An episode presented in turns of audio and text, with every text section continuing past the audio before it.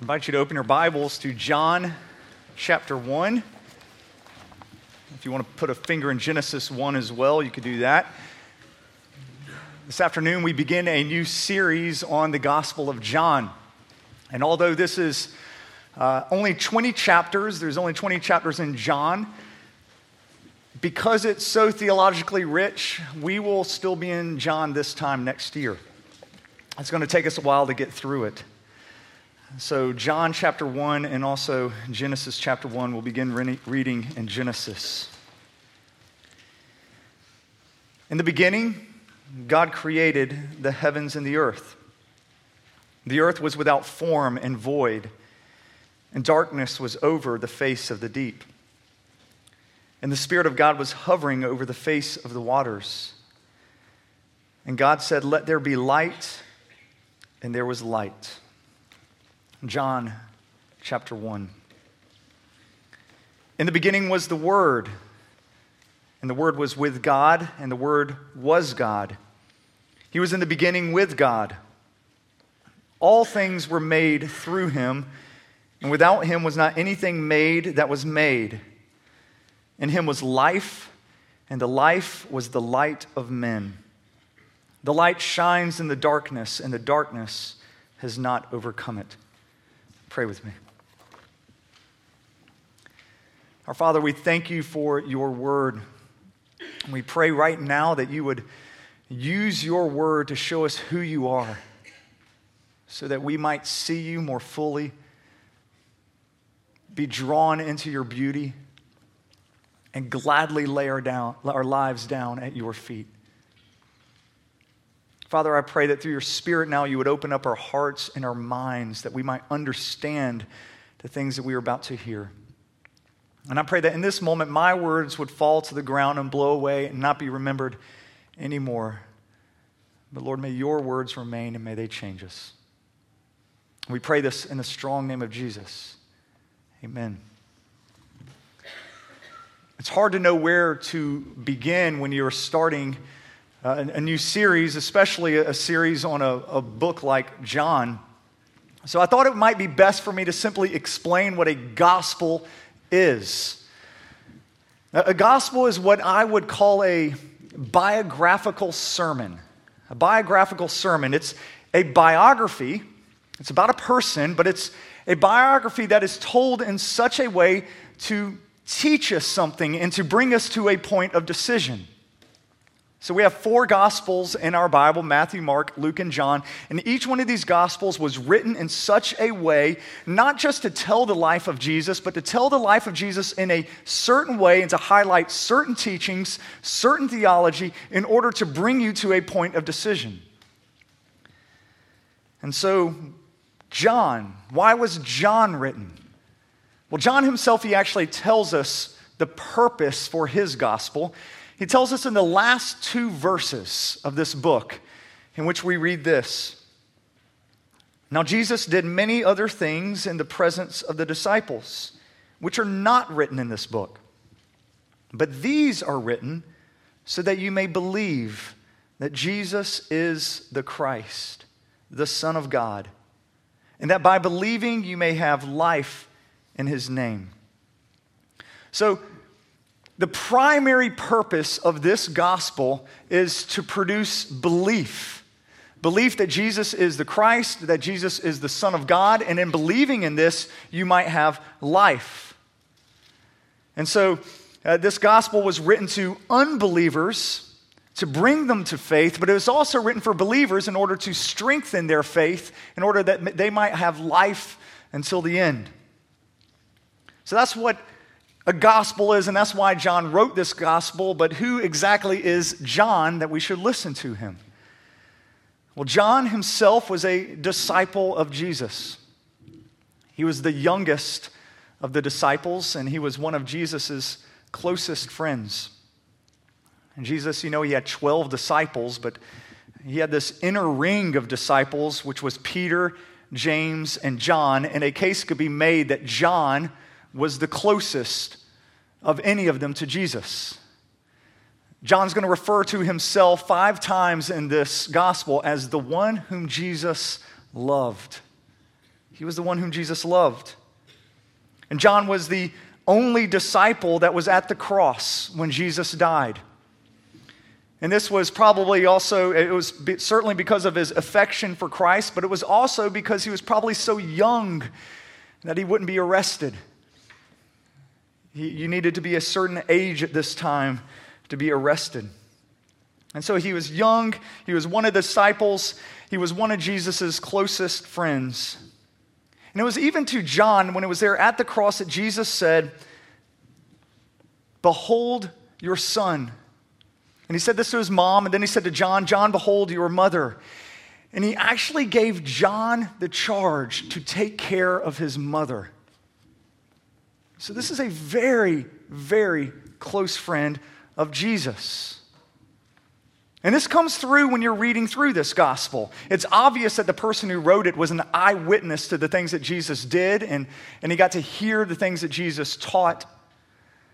And this person, after having seen these things and after having heard these things, there is no doubt in his mind who Jesus is. Jesus is the Son of God. And he wanted to write this out so that we might not have any doubt either. So let's look at John 1, verse 1. Read it with me again. It says, In the beginning was the Word, and the Word was with God, and the Word was God. Now, these opening words are without doubt the most theologically packed words in the Bible. This is the most theologically packed verse in the Bible. And so I've just got to confess that there was a part of me when we were trying to decide um, if we're going to go through John or not, if that was going to be our next series, because I'd been wanting to teach through John for a while. But my, my only hiccup and hesitation was the opening prologue because it's just scary. Uh, any of y'all want to switch places right now and try to do this verse justice? You, you, you, can't do it justice. And so, after I emailed the church that uh, we were going to be going through the Gospel of John, I got this email response back concerning the prologue, the verse we just read. And uh, it was such an encouragement. It said, uh, John's prologue ranks with and above the greatest works of art and literature ever created by man for good reason, since it's God breathed. It demands more of the reader than anything in Scripture, but at the same time, it stays remarkably grounded and accessible. And it challenges Paul for containing the most remarkable theological and ontological insights ever penned. So, no pressure. I, I appreciate emails like that. Uh, so, just so you know, I, I know I'm going to fail as I teach this, but you know what? I'm going to teach this. And so, as we look at verse 1, notice right off the bat, John is different from the three other gospels. He doesn't begin with a genealogy, or he doesn't begin with a birth narrative. And this is remarkable if you consider Mary, Jesus' mother, is likely living with John. And if she's anything like most mothers, she likes telling the birth story over and over which you've earned it, okay? You've earned it. You're allowed to tell birth narratives over and over. But, but John has got this information at his disposal. He's got the inside scoop. And he completely leaves it out. That's not where he wants to begin this gospel. Instead, he begins with the words, in the beginning, harking back to Genesis, the opening words of the Bible, when God says, In the beginning, God created the heavens and the earth. And so, like Genesis, John is telling the story about creation. He's telling us about the very, very beginning. And he says, In the beginning was the Word. Now, this word, spoiler alert, this word is Jesus, okay? Uh, you, you, don't find out later until verse 17, but I don't want to leave you hanging. Uh, Jesus is the Word. So it's in the beginning was the Son of God, in the beginning was Jesus. So there was never a time that Jesus did not exist. So if you go back to the beginning of it all, go back 14 billion years or so, and you're going to find Jesus. Then, if you go back five minutes past that, you're going to find Jesus. If you go back a thousand years past that, you're going to find Jesus. There was never a time in which Jesus did not exist. And so, right off the bat, John gives us this information because he wants to stun us with who God is, with who Jesus is. He doesn't want us to. Uh, to, to walk us through Jesus' life, you know, slowly painting the picture, having the, uh, the information build until finally at the end you have the big reveal. He doesn't want to do that. the very start, he wants you to know who Jesus is. He is God and He has always been. And you know what? You cannot understand this gospel unless you always keep that in mind. In every encounter Jesus has, in everything He teaches, we want to have this understanding that Jesus is the Son of God before that. So Jesus is God, and everything begins with Him. Now, one of the reasons that John wants to kind of just stun us and hit us in the head right at the start with the fact that Jesus is God is because there was a change happening within the church during this time. Right after Jesus resurrected and he ascended, there was not a doubt in any Christian's mind, and anybody who belonged to the church, no doubt whatsoever that Jesus was God. Because they were witnesses. They saw Jesus do the miracles. They saw Jesus raise people from the dead. They saw Jesus make blind people see, lame people walk, deaf people hear. They saw Jesus, you know, calm a storm with just a word. They saw all of these, these miracles happen. And then they see the, the walking Jesus, Jesus resurrected and walking around saying, Touch my hands, see the wounds, let me eat fish. So they see him risen from the dead and ascended. So there is no doubt whatsoever that Jesus was God. And so the, the questions that the early church wrestled with was never about the godhood of Jesus. What they wrestled with was this do you think Jesus was really human? I mean, there's no way he could be human and actually did do all of those things. And so they actually were wrestling with the idea that maybe Jesus just kind of put on flesh, kind of like one puts on a costume. But he wasn't really human. He just kind of put on the costume of human, like we would do, you know, on Halloween. I was uh, I was Indiana Jones for Halloween, you know, and I dressed up like Harrison Ford, but nobody would really mistake me for Harrison Ford. And people are looking at Jesus and they're saying, uh, nice try pretending to be human, but we know who you are. You're God. And that's what the early church thought, and that's what they were wrestling with. But then years go by, and these witnesses die. John's still alive because he was such a young disciple at the time. But as these witnesses die off, a new question rises Was Jesus really God? I mean, really, was, was he really God? Maybe he was just a great prophet. Maybe he was just a great teacher. Uh, maybe he was a special messenger of God, perhaps even somewhat divine. But really, was he fully God? And so John is addressing this new question that is arising in the church. And I think this is one of the reasons that we love John so much in the 21st century, because this is the questions we wrestle with. I mean, have you ever once picked up a Newsweek or a Time magazine and it's had a phrase, was Jesus human? I mean, no, it's always, was Jesus God? Of course, Jesus was human, we, we all assume, but we wrestle with, but was he really God? And John says, absolutely. In the beginning was the Word, in the beginning was Jesus. Now, why does he use this name, Word, the Word? Of all the names that John has at his disposal, he picks this really unusual term, the Word or the Logos in Greek.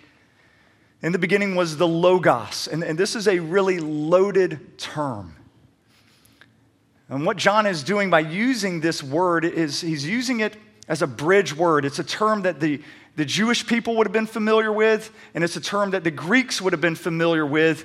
And although they were, they were different a little bit, they had enough overlap to where he was thinking, I can use this word to describe Jesus. So for the Greek, the logos or the word it was used by Stoic philosophers, and it simply meant the rationale or the, the reasoning behind life, the reason for life. So the Stoics, these philosophers, they'd look around at creation and they would think, well, something had to be behind this all. It's, it's too orderly, it, it's obviously made. And so they would say there's some great reasoning or rationale behind all of creation, and they would call this thing the Logos. And they all disagreed as to what this Logos was, but they knew there had to be a Logos. And if there was no Logos, they knew that their life was meaningless. If you remember a few weeks ago, I told you the story about how I got to meet with that UAB um, doctor who was an atheist, and she was very upfront about saying she was an atheist. And so I asked her the question How do you cope with the meaninglessness of your existence? To which, to her credit, she answered, You're right. I must accept that my existence is meaningless.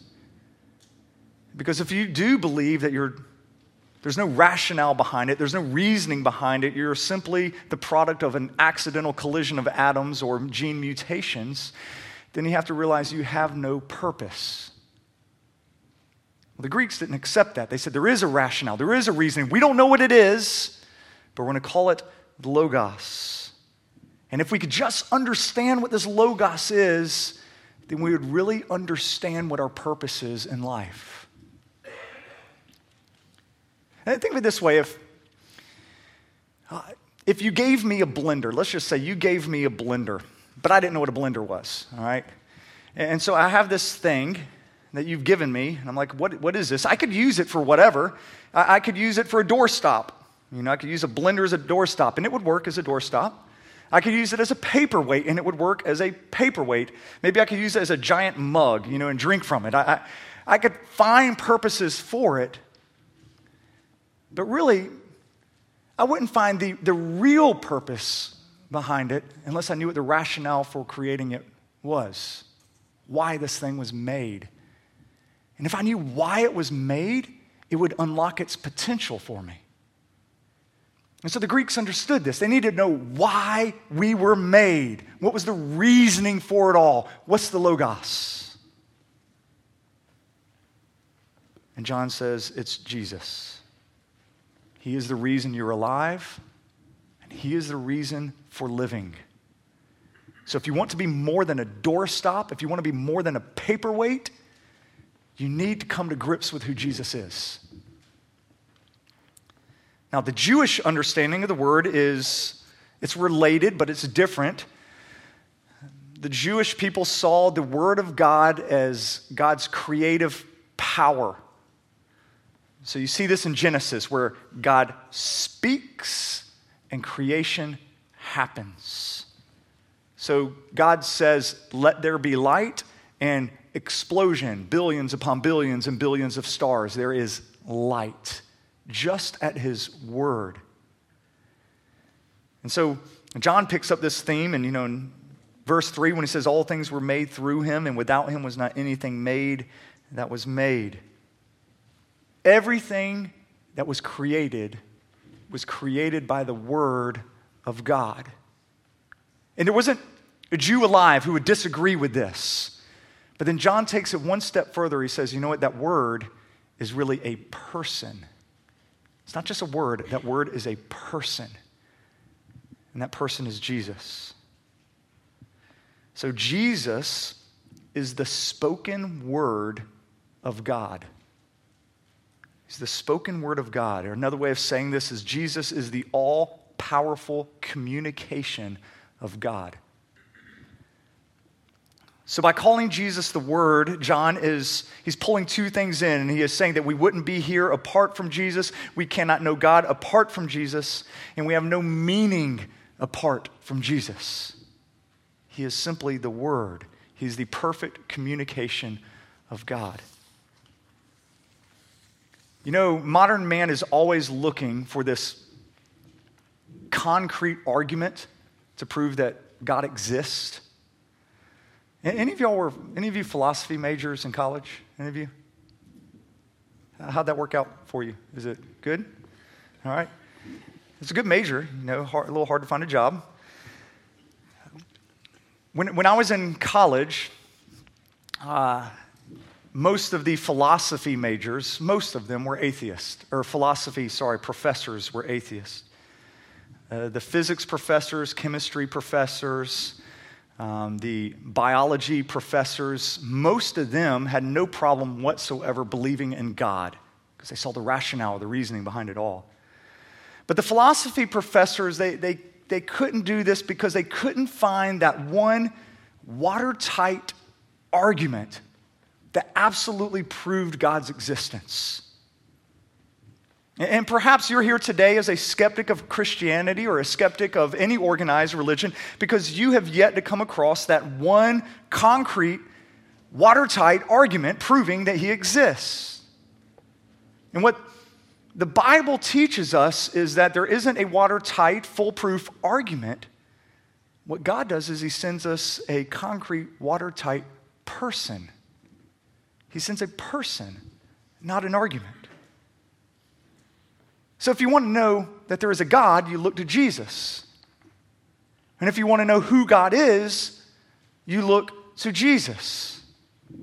And so, what John is going to do over and over in this gospel is he's going to keep saying, Look at Jesus, look at Jesus, look at Jesus. Because when you look at Jesus, you will come to believe and to know God.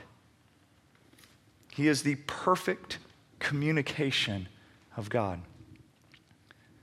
We read about this at our opening scripture when we read through Hebrews. Hebrews 1 says this Long ago, at many times and in many ways, God spoke to our fathers by the prophets. But in these last days, He has spoken to us by His Son, whom He appointed the heir of all things, through whom also He created the world. He is the radiance of the glory of God and the exact imprint of his nature.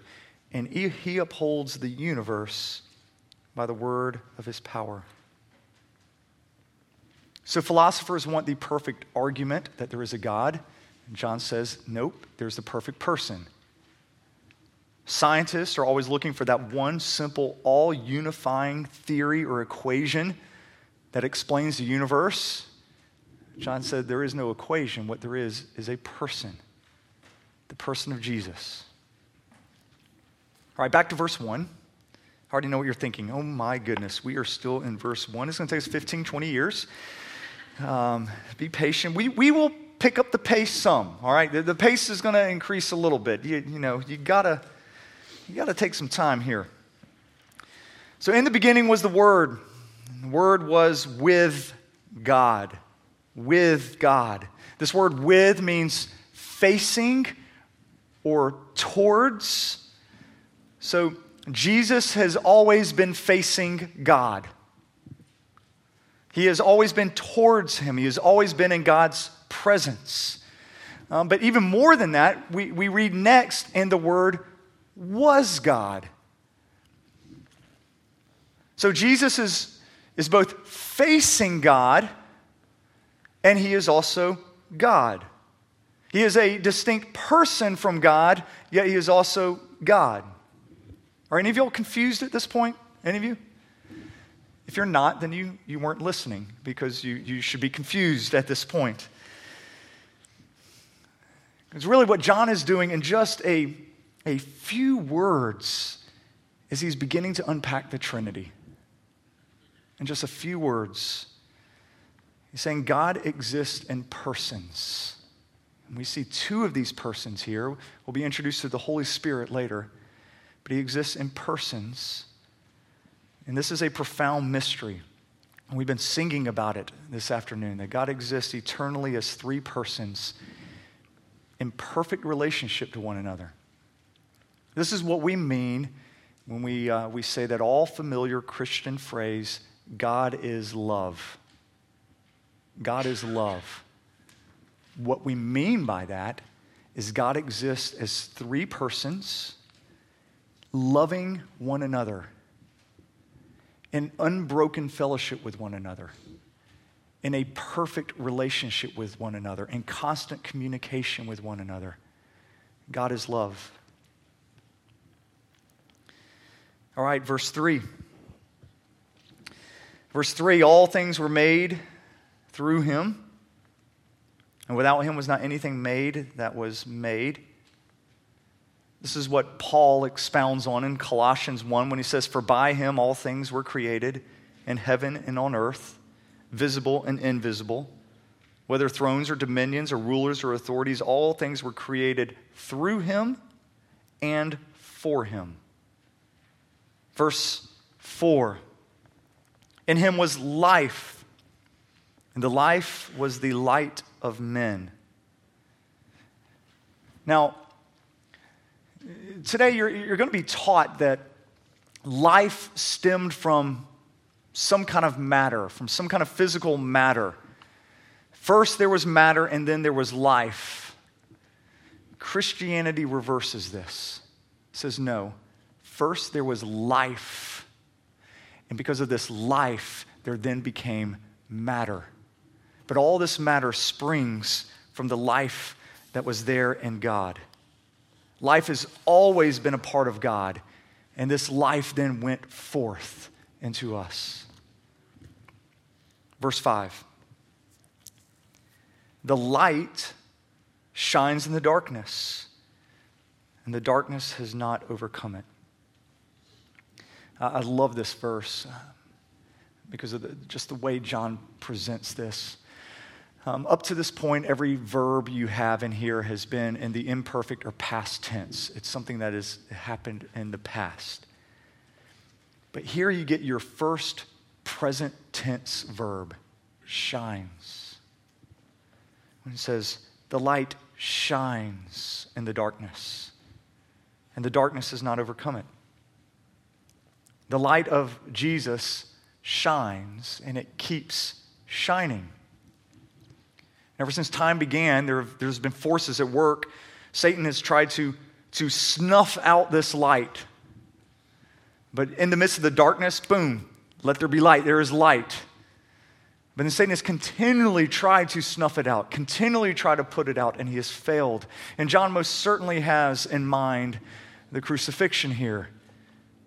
As the time when Satan thought, finally, I have put this thing out because he had the light beaten, flogged, crucified, dead, not just dead, but then he took the light and he put it in a tomb, and then he sealed up the tomb, and then he guarded the tomb, thinking, finally, I've gotten rid of the light. I have put it in ultimate darkness. And John says, but the light shines on. Nothing can snuff out the light. Death itself cannot snuff it out. Jesus is the light of the world, and this light will shine on forever and ever and ever. And this theme of light is going to become one of the dominant themes going all throughout the book of John. This light shines on. And so, my prayer for us as we, as we begin this study in John and as we go through it in the next year or so is that you will come to a greater understanding of this light. You will see this light more clearly, and that you will come to believe, and that in believing you might have life.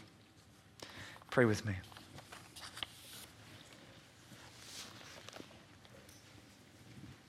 Our Father, we thank you for your word. I keep thinking of the phrase, oh, the depths, oh, the depths. And I feel like we are just we just got a, a toe into the shallow waters. And Lord, you're calling us into the deep. And so I pray that you would keep drawing us in to a greater and deeper understanding of who you are. Lord, I, I ask that these words would have their effect. They would stun us as we look at them and we think through the incredible implications of what we just read. Jesus, we thank you that you are the perfect communication of God. You are the reason for living. And if there's anybody who doubts this, God, I ask that you begin drawing them to yourself. And I ask that through this study of John, we would come to see Jesus more clearly. And Jesus, we pray this in your name. Amen.